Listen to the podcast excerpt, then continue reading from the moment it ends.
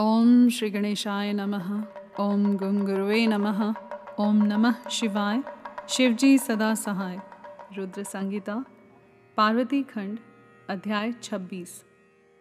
भगवान शंकर का जटिल तपस्वी ब्राह्मण के रूप में पार्वती के आश्रम पर जाना, उनसे सत्कृत हो उनकी तपस्या का कारण पूछना तथा पार्वती जी का अपनी सखी विजया से सब कुछ कहलाना।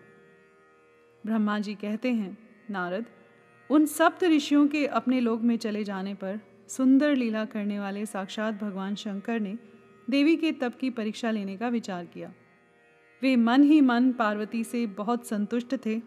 परीक्षा के ही बहाने पार्वती जी को देखने के लिए जटाधारी तपस्वी का रूप धारण करके भगवान शंभु उनके वन में गए।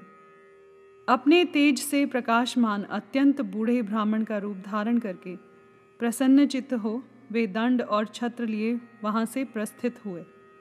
आश्रम में पहुंचकर उन्होंने देखा, देवी शिवा सखियों से घिरी हुई वेदी पर बैठी हैं और चंद्रमा की विशुद्ध कला सी प्रतीत होती हैं। ब्रह्मचारी का स्वरूप धारण किए भक्त वत्सल शंभु पार्वती देवी को देखकर प्रीतिपूर्वक उनके पास गए। उन अद्भुत तेजस्वी ब्राह्मण देवता को आया देख उस समय देवी शिवा ने समस्त पूजन सामग्रियों द्वारा उनकी पूजा की। जब उनका भली भांति सत्कार हो गया, सामग्रियों द्वारा उनकी पूजा संपन्न कर ली गई, तब पार्वती ने बड़ी प्रसन्नता और प्रेम के साथ उन ब्राह्मण देव से आदरपूर्वक कुशल समाचार पूछा। पार्वती बोली, ब्रह्मचारी का स्वरूप धारण करके आए हुए आप कौन हैं और कहाँ से पधारे हैं? वेद वेताओं में श्रेष्ठ विप्रवर, आप अपने तेज से इस वन को प्रकाशित कर रहे हैं। मैंने जो कुछ पूछा है उसे बतलाइए। ब्राह्मण ने कहा, मैं इच्छा अनुसार विचरने वाला वृद्ध ब्राह्मण हूँ। पवित्र बुद्धि, तपस्वी, दूसरों को सुख देने वाला और परोपकारी हूँ, इसमें संशय नहीं है। तुम कौन हो, किसकी पुत्री हो और इस निर्जन वन में किस लिए ऐसी तपस्या कर रही हो जो पंजे के बल पर खड़े हो तप करने वाले मुनियों के लिए भी दुर्लभ है? तुम न बालिका हो न वृद्धा ही हो, सुंदरी तरुणी जान पड़ती हो। फिर किस लिए पति के बिना इस वन में आकर कठोर तपस्या करती हो? भद्रे, क्या तुम किसी तपस्वी की सहचारिणी तपस्विनी हो? देवी, क्या वह तपस्वी तुम्हारा पालन पोषण नहीं करता जो तुम्हें छोड़कर अन्यत्र चला गया है? बोलो, तुम किसके कुल में उत्पन्न हुई हो? तुम्हारे पिता कौन है और तुम्हारा नाम क्या है? तुम महासौभाग्य रूपा जान पड़ती हो। तुम्हारा तपस्या में अनुराग व्यर्थ है। क्या तुम वेद माता गायत्री हो, लक्ष्मी हो अथवा क्या सुंदर रूप वाली सरस्वती हो? इन तीनों में तुम कौन हो, यह मैं अनुमान से निश्चय नहीं कर पाता। पार्वती बोली, विप्रवर, ना तो मैं वेद माता गायत्री हूँ, ना लक्ष्मी हूँ और ना सरस्वती ही हूँ। इस समय मैं हिमाचल की पुत्री हूँ और मेरा नाम पार्वती है। पूर्व काल में इससे पहले के जन्म में मैं प्रजापति दक्ष की पुत्री थी। उस समय मेरा नाम सती था। एक दिन पिता ने मेरे पति की निंदा की थी, जिससे कुपित हो मैंने योग के द्वारा शरीर को त्याग दिया था। इस जन्म में भी भगवान शिव मुझे मिल गए थे, परंतु भाग्यवश काम को भस्म करके वे मुझे भी छोड़कर चले गए। ब्राह्मण, शंकर जी के चले जाने पर मैं विरह ताप से उद्विग्न हो उठी और तपस्या के लिए दृढ़ निश्चय करके पिता के घर से यहाँ गंगा जी के तट पर चली आई। यहाँ दीर्घ काल तक कठोर तपस्या करके भी मैं अपने प्राण वल्लभ को न पा सकी, इसलिए अग्नि में प्रवेश कर जाना चाहती थी। इतने में ही आपको आया देख मैं क्षण भर के लिए ठहर गई। अब आप जाइए, मैं अग्नि में प्रवेश करूँगी, क्योंकि भगवान शिव ने मुझे स्वीकार नहीं किया, किंतु जहाँ जहाँ मैं जन्म लूँगी वहाँ वहाँ शिव का ही पति रूप में वरण करूँगी। ब्रह्मा जी कहते हैं, नारद, ऐसा कहकर पार्वती उन ब्राह्मण देवता के सामने ही अग्नि में समा गई। यद्यपि ब्राह्मण देव सामने से उन्हें बारंबार ऐसा करने से रोक रहे थे।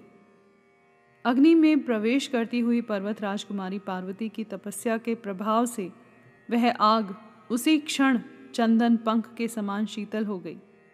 क्षण भर उस आग के भीतर रहकर जब पार्वती आकाश में ऊपर की ओर उठने लगी, तब ब्राह्मण रूपधारी शिव ने सहसा हंसते हुए उनसे पूछा, अहो भद्रे, तुम्हारा तप क्या है?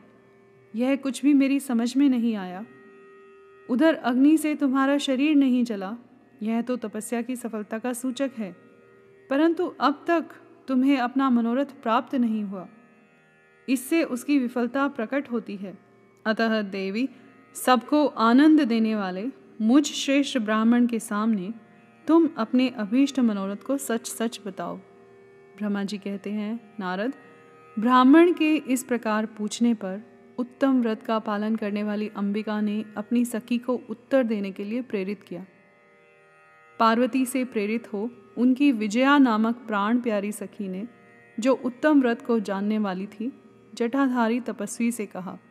सखी बोली, साधो, तुमसे पार्वती के उत्तम चरित्र का और इनकी तपस्या के समस्त कारणों का वर्णन करती हूँ। आप सुनना चाहते हो तो सुनिए। मेरी सखी गिरिराज हिमाचल की पुत्री हैं। ये पार्वती और काली नाम से विख्यात हैं तथा माता मेनका की कन्या हैं। अब तक किसी ने इनके साथ विवाह नहीं किया है। ये भगवान शिव के सिवा दूसरे किसी को चाहती भी नहीं।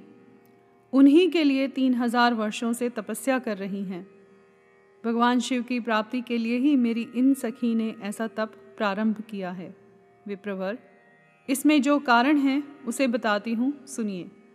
ये पर्वत राजकुमारी ब्रह्मा, विष्णु तथा इंद्र आदि देवताओं को भी छोड़कर केवल पिनाक पाणी भगवान शंकर को ही पति रूप में प्राप्त करना चाहती हैं और नारद जी के आदेश से यह कठोर तपस्या कर रही हैं। द्विश्रेष्ठ, आपने जो कुछ पूछा था उसके अनुसार मैंने प्रसन्नतापूर्वक अपनी सखी का मनोरथ बता दिया। अब आप और क्या सुनना चाहते हैं?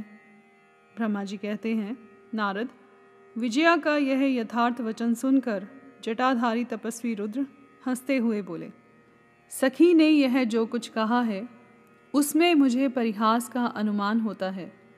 यदि यह सब ठीक हो तो पार्वती देवी अपने मुँह से कहे। जटिल ब्राह्मण के इस प्रकार कहने पर पार्वती देवी अपने मुँह से ही यों कहने लगी। यहाँ पर अध्याय 26 समाप्त हुआ। कर्पूर गौरम करुणावतारम संसार सारम भुजगेन्द्रहारम सदा वसंतम हृदयारविंदे भवम भवानी सहितं नमामि।